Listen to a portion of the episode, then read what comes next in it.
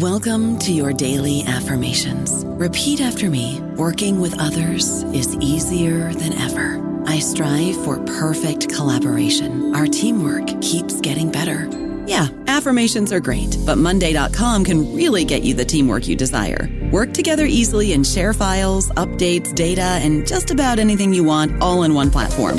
Affirm yes to start or tap the banner to go to Monday.com.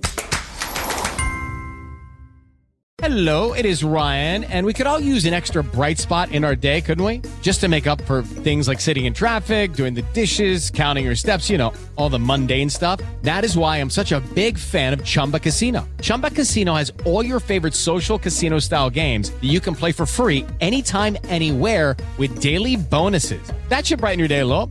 Actually, a lot. So sign up now at chumbacasino.com. That's chumbacasino.com. No purchase necessary. VGW Group. Void were prohibited by law. See terms and conditions. 18 plus. Welcome to the New Books Network.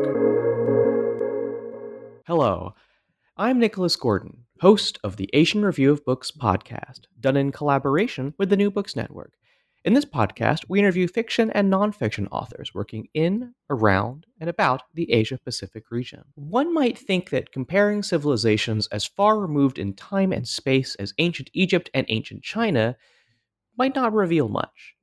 Yet, Professor Tony Barbieri's Ancient Egypt and Early China State, Society, and Culture, published by the University of Washington Press earlier this year, gleans much from a deeply researched comparison of political structures, diplomatic relations, legal systems, ideas of the afterlife, and other aspects.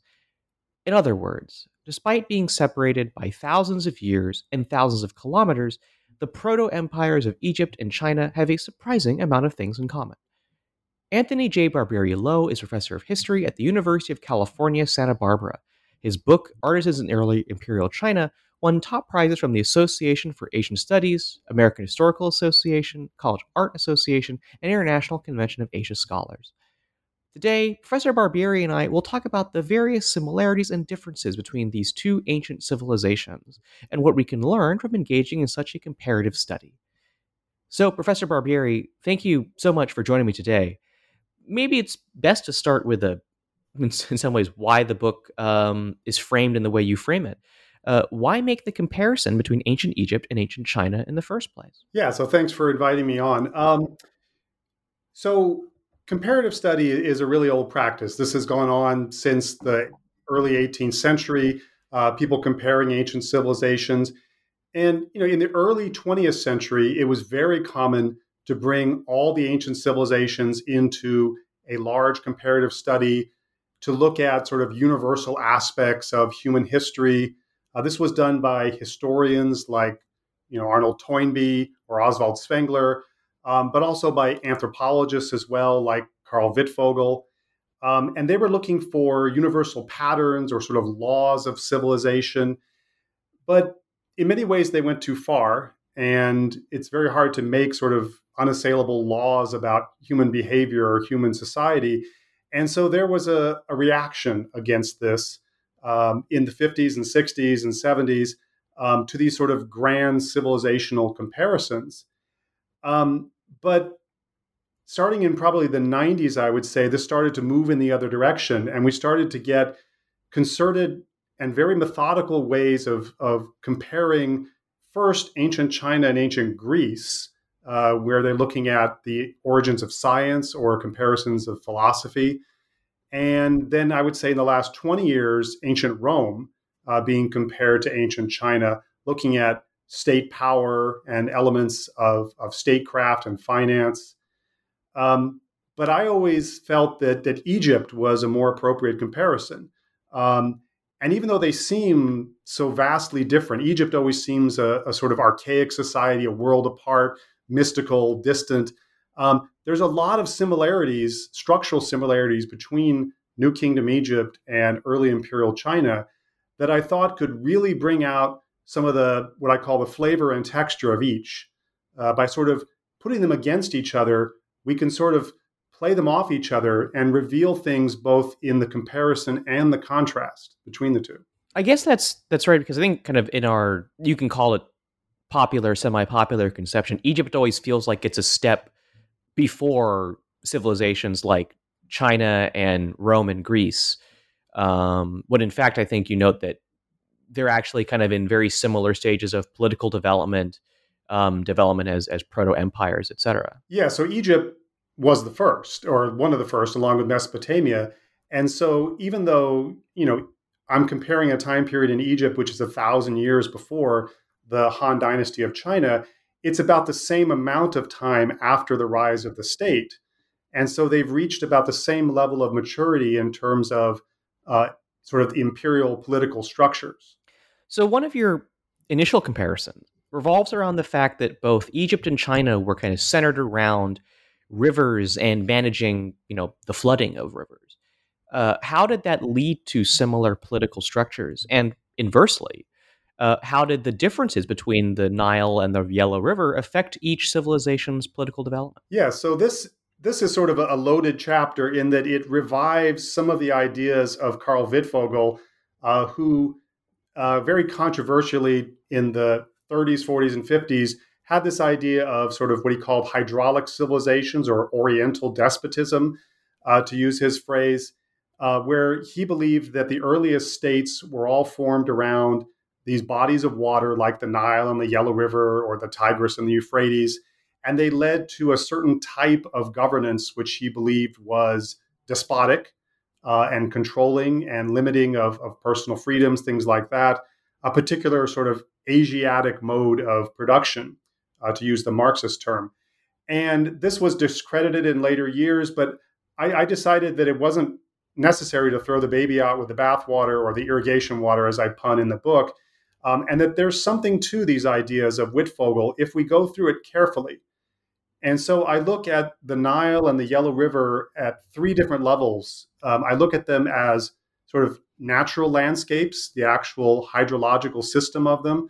I look at them as political landscapes, how the, the politics arose based on these river systems, and then look at them as ritual landscapes and how the nature of the sacrifices or the deities of the river, the gods of the river, uh, were basically in parallel with the nature of the river themselves. And what I found was that the, the two rivers are very different in the nature of their flooding. And this is where the, the crucial difference comes in. The Nile floods benignly and predictably 80 or 90% of the time. And it leads to uh, a sort of benign governance where the the gods the gods of the river bring the flood each year and it leads to great harvests um, whereas in China, the Yellow River is very unpredictable, droughts are very common, and the river floods disastrously, uh, where, where, it can kill millions of people in a matter of hours. Uh, in modern times, especially uh, in the 20th century, this has happened. So that led to a sort of a different regime of sacrifice, of human sacrifice, of terror at the power of the river to end people's lives. But the similarity came in the nature of how the kings identified themselves with the river. In both societies, the king portrayed himself as the one who controlled the waters, as the one who brought the prosperity, who could keep back the flood in China or bring the flood in the case of Egypt. And so the pharaoh in Egypt and the king in China tied their political fortunes, their legitimation, to the flooding of the river. And this was, of course, a mixed blessing because when it worked well, people believed their ideology, they adhered to the dynasty. But when the river in Egypt stopped flooding or the river in China flooded disastrously, they lost faith in the divine legitimation of these kings, and the result being, you know, regime change. Yeah, I was going to say. I mean, your your book includes a, a map of how much the Yellow River has changed course over time, and it really is quite striking to see I guess the as you would say the kind of destructive power of the river as it would radically change course. Yeah, I think I refer to it as an untended garden hose. Uh, the last the last bit of the Yellow River um, has has shifted dramatically um, many times, including during the Song Dynasty, where it led to massive problems and chaos, um, and in the 20th century, of course, uh, during the war between the nationalists and the communists, where it was intentionally uh, broken um, by the nationalist forces, leading to massive loss of life. Um, so, you know, this river has incredible power, but it also can be, of course, uh, brought under control with enormous expense to to build these massive dikes that hold it back. Um, does lead to some stability, but it's a it's a trap. It's a technological trap because it requires more and more input of labor and money to keep back the water by making the dikes higher and higher. And eventually they must fail. But when they fail, it will be catastrophic because of the height. They can be, you know, 20, 30 feet above the surrounding countryside. So then as your as your book continues, you start looking into some of the comparisons between uh, China and Egypt's legal systems, also how they um, let's say conduct diplomacy with nearby states, nearby vassals. Uh, what did you uncover, um, both specifically in terms of uh, interesting stories from both of these civilizations, but also from the comparison between them? Yeah, so for the chapter on empire and diplomacy, um, I was very interested in, in both of these uh, situations because in each case, uh, early imperial China and New Kingdom Egypt um, had sort of gone abroad. They had formed imperial territories beyond their normal cultural bounds. Uh, for Egypt, that was going into Palestine, Israel, Syria, um, and far into the south to where Sudan is now. And in the case of China, that was going far into the northwest, um, you know, into what's now Xinjiang and areas like that. And in each case, they both ran into logistical limits. They, they couldn't administer those territories the way they administered their home territories. And so, in both cases, they developed a system of client states or vassal states, which were maintained with these complex diplomatic uh, mechanisms, including marriage diplomacy. And it's within the marriage diplomacy that I found the most interesting differences. Uh, in the Chinese case, the Chinese emperor married off his daughter or someone who said was his daughter. Um, usually it was from a collateral branch of the royal family, married these girls to foreign chieftains uh, to form alliances, uh, hoping that the, the child, the son of this union, would then give deference to him as his grandfather. Uh, in the Egyptian case, they refused to ever give their daughters to foreign kings uh, but instead, they wanted the daughters of foreign kings to come into Egypt, where they would become part of the harem. And these other foreign kings wanted in exchange massive amounts of gold, which Egypt had in abundance. Right. And that sounds like a, a system that kind of reflects the, I, I, guess you'd call it today, the geopolitical situation of these two. Um, of, of these two proto empires. Yes, and, and there are some amazing documents that survive. So we wouldn't be able to reconstruct this system except for the fact that we have actual letters, diplomatic letters exchanged between the kings of Egypt and some of the states of the Near East, like Babylon uh, and the Hittites, and in China between the Chinese emperor and the Xiongnu head, the, the Shanyu or the Chanyu. Um, and so we have some of these letters that actually survive. And so we can see that the diplomatic maneuvering was very similar. They referred to each other as brothers. Uh, they gave each other lavish gifts repeatedly. They they married their daughters, and all of this was part of a sort of diplomatic dance that involved treaty negotiations and border disputes. Uh, but it was always framed under the, the sort of framework of family, uh, because there was no such thing as international law or sort of international conventions the only way that you could really frame this in the ancient world was as family. And so these were your your brother states, you would call them. I will know in in in the course of your in, of your research and I guess in looking through all of these documents, you uncover some some great stories, and I wonder if you might um, tell us the story about uh, the the case of the stolen shirts and the oracle. Yeah, so in the chapter on on legal cases, we're fortunate to have some legal cases that survive from both societies that narrate the plight of very common people who get ensnared in the legal system. And I use this as a way to sort of get to the fundamental principles of each legal system and to see how they differ. Um, so when I look at ordinary robbery or ordinary theft, um, in the, the Chinese case, I look very quickly at an example of a couple a guy who stole a cow and, and who gets uh, tortured and, and convicted, but he also fingers his friend who wasn't involved. And they both appeal their case from prison. Um, and and the one person actually has an alibi, so he gets off. And I compare this to this uh, this this laborer, this very lowly servant in Egypt, and he didn't have any possessions. Someone stole two of his shirts, and you know, in the Egyptian village where he lived, uh, there was a local court that was made up of the village elders, and you could go to that court, and they would interrogate you and they'd probably beat you even if you were the person that brought the accusation and they would bring in other witnesses or you had to bring them in yourself and they would beat them too. Um, but for him he didn't want to go to this court because i think he suspected that the person who stole his shirts was the daughter of the village chief uh, one of the chief foremen of the crew who um, who would be on that tribunal. And so in egypt there was always a second way you could go. You could beseech the gods for an answer. You could go to the oracle of the god. And in this case, the god was a statue of a deified pharaoh who had died a century earlier. And he could go to this god, and uh, the statue was carried by a bunch of priests, and he could ask him for an answer. And the god would, would bow at a certain point. But he even brought a sorcerer with him. And this uh, sorcerer then named each of the houses in the village.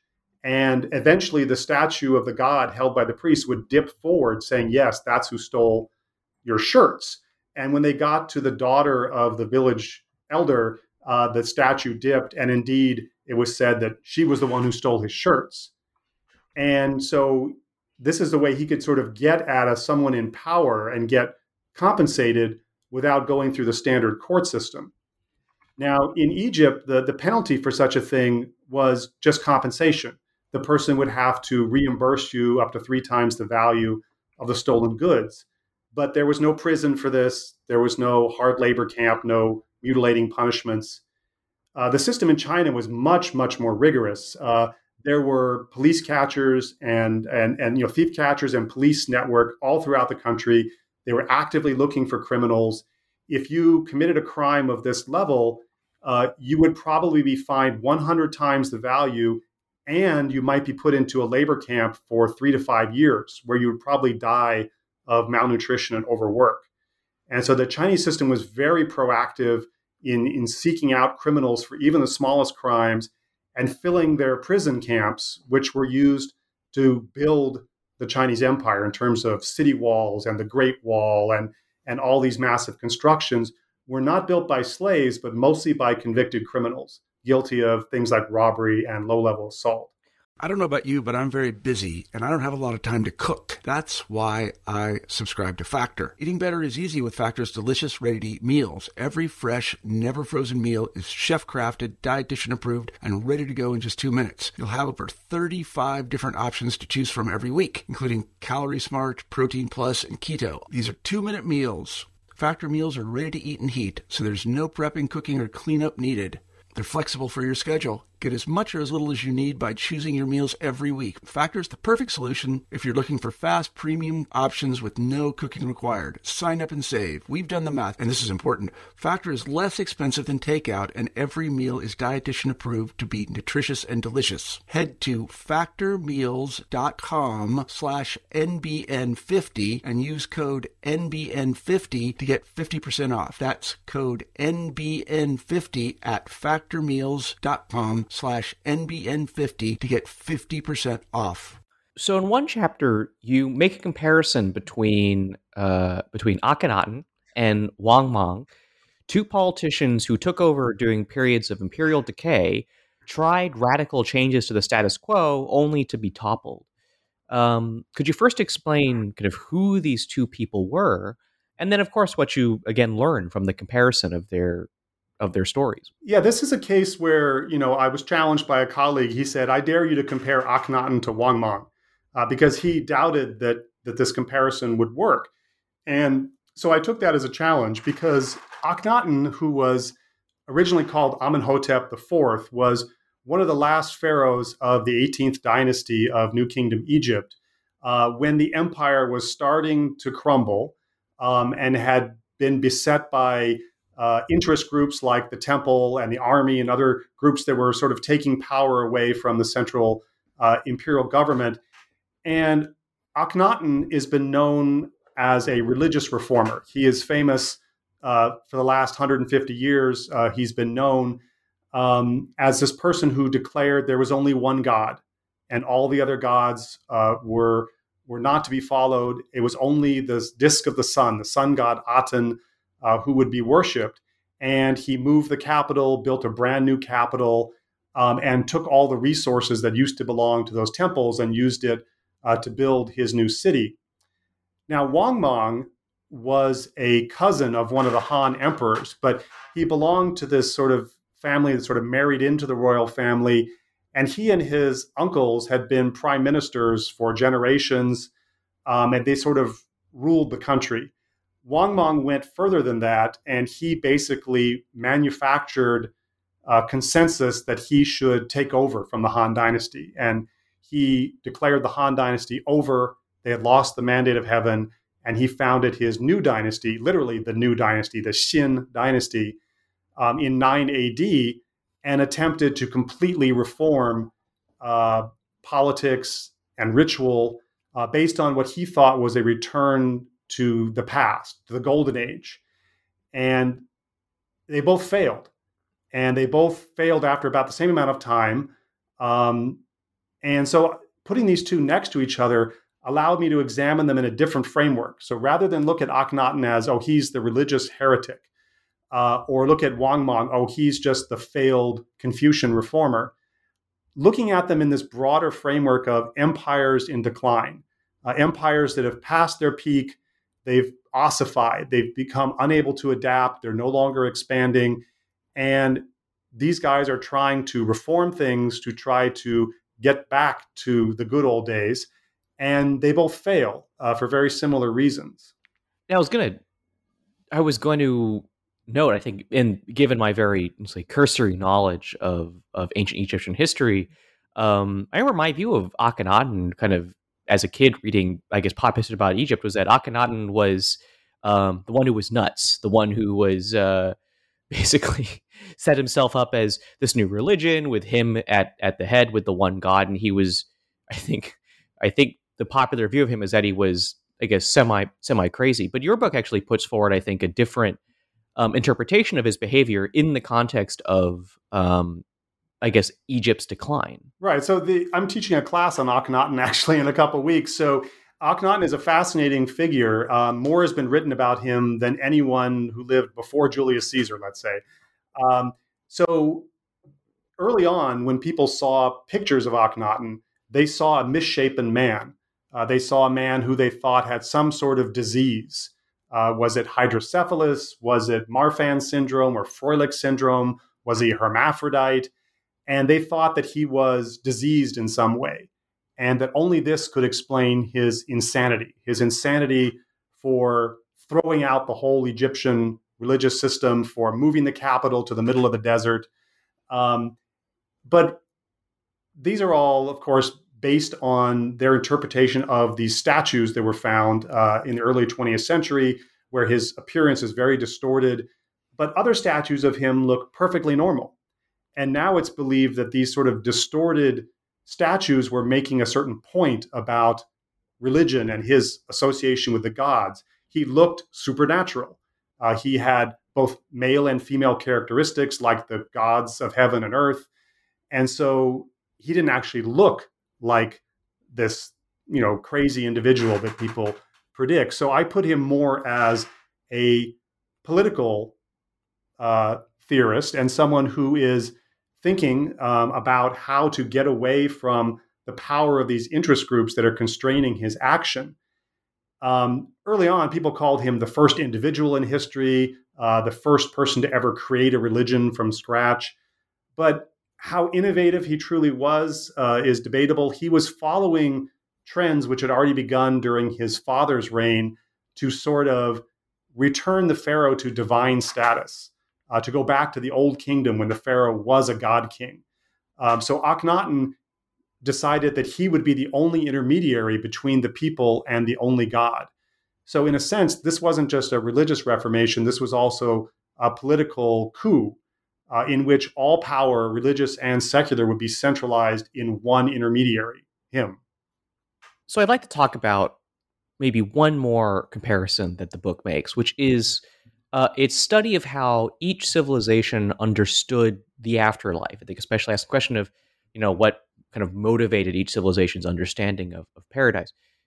Could you go a bit further into how ancient Egyptians, ancient Chinese kind of understood the afterlife, how they maybe did rituals around the afterlife, um, some of the ways they buried their dead, et, et, et cetera? Kind of, kind of what do you learn from that comparison? Yeah, so for the afterlife, I had to give a caveat, of course, in the book that that even Egypt isn't a unified cultural domain. There, Egypt is hundreds of miles long. There's sort of different traditions, but it's more unified than China. In China, we have lots of different cultural traditions, especially in the north versus the south, um, and even parts of the northeast versus the southwest. Um, but there are certain traditions we can see in the Han that mirror some of the things we see in, in New Kingdom Egypt. So, one of the things in Egypt that is has been noted by religious historians for years is the notion of an ethical afterlife. This idea that the afterlife is only for the pure. Um, so it's only for those people who know the right spells, who know the right charms, but also whose heart is pure. And they haven't committed adultery, they haven't killed anyone. And so in Egypt, to get into paradise, your heart is literally weighed on a scale in front of Osiris, the god of the underworld. And if your heart is heavily laden with guilt and sin, then you will be destroyed forever. Your soul will be devoured by this creature. If your heart is light, you will go on to paradise. And their paradise was a beautiful, lush land full of rivers and streams where you would uh, be able to have sex there forever. You'd be able to have unlimited food. You could see your lost relatives it was literally a paradise. And this is the first evidence we have in anywhere in the world of this notion of a paradisical realm for the worthy. And, you know, of course, this also later shows up in, in Iranian religions and in Christianity and other places. But this is the first time it shows up. Now, in China, originally, of course, the afterlife was only for the king and for the elite. We didn't know what the common people believed they could get because they didn't write it down. Um, but by the Han Dynasty, we start to get evidence that the people believed in a paradise as well. And this paradise was in the far northwest. And it was ruled over by the Queen Mother of the West, Xi Wangmu. And in this paradise, there were also tall trees and bountiful food and jade, you know, jade bushes everywhere. And this was, you know, a paradise that everyone wanted to go to and but you had to get the queen's permission and you would pray to the queen you put images in her in the tomb of her and beseech her. And there was even a panic in in 3 BC where people thought the end of the world was coming and this queen was going to you know signal the coming of paradise. And people ran through the streets naked and dancing and, and thought that this end of the world was coming. And this is all before buddhism. This is before buddhism comes to china and brings a very Indian notion of the afterlife, heaven, and hell uh, that come with India, which is also a very ethical notion. So I wanted to compare these two. And what I found was most striking was the idea of board games. And so we think of board games as, you know, a fun pastime. You roll a random throw of the dice, you get to win or lose.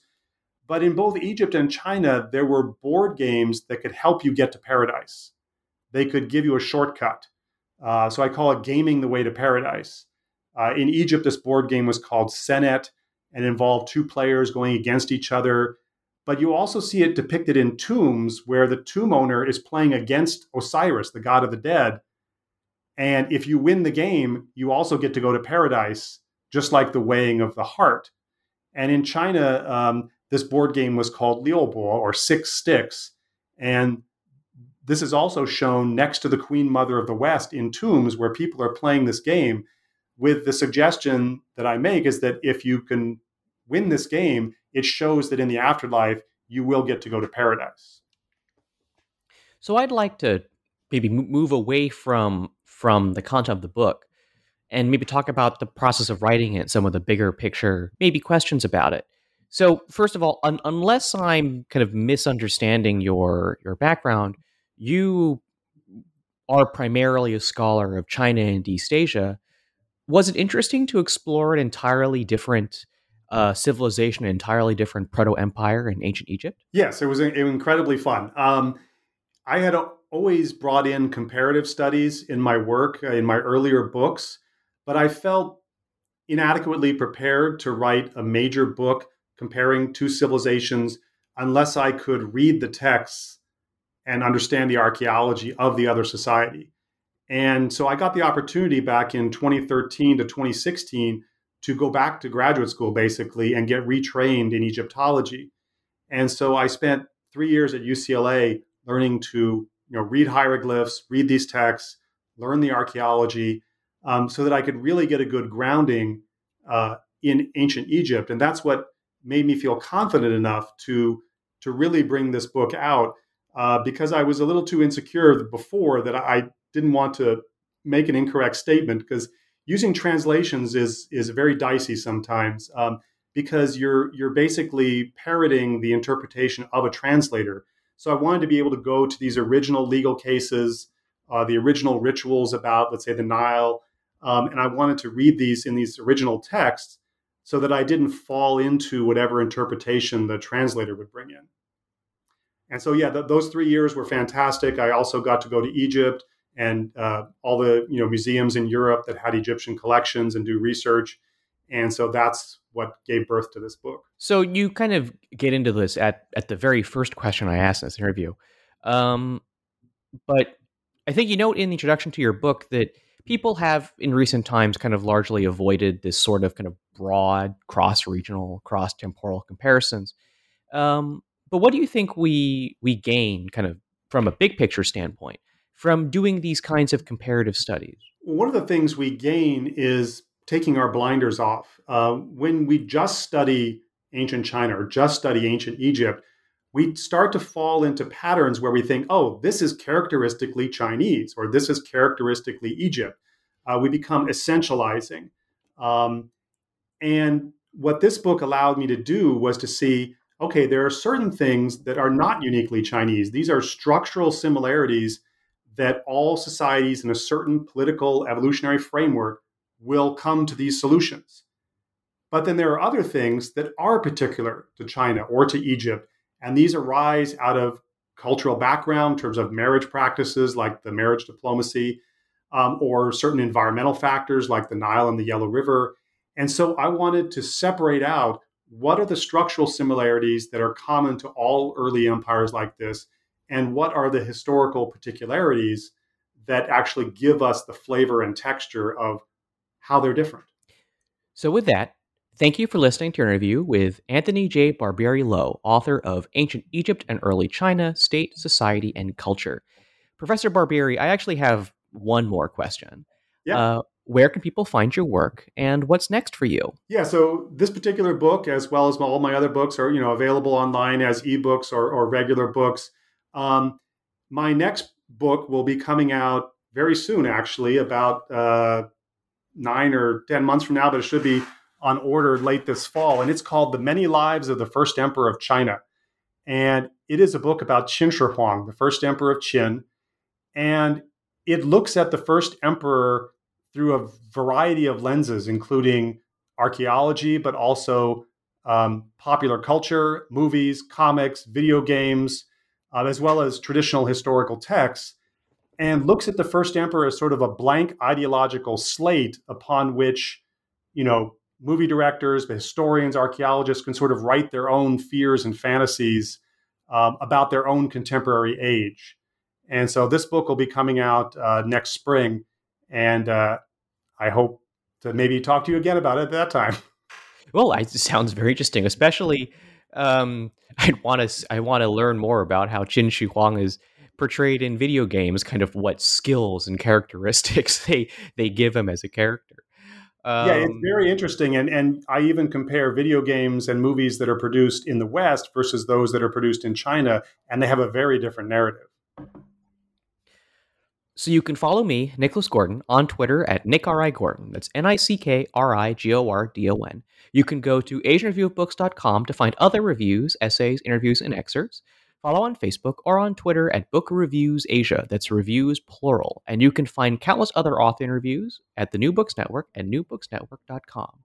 Uh, the Asian Review Books podcast is on all your favorite podcast apps Apple Podcasts, Spotify, and Stitcher.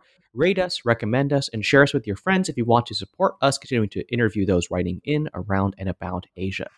Next week, join us for an interview with Jeevan Vasagar, author of Lion City, Singapore, and the Invention of Modern Asia.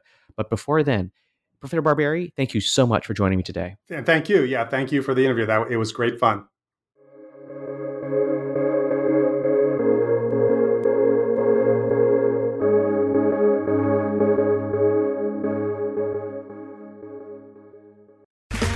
Okay, round two. Name something that's not boring. A laundry? Ooh, a book club. Computer solitaire, huh? Ah, oh, sorry, we were looking for Chumba Casino. That's right. ChumbaCasino.com has over 100 casino style games. Join today and play for free for your chance to redeem some serious prizes. ChumbaCasino.com. No purchase necessary. Full prohibited by law. 18 plus terms and conditions apply. See website for details.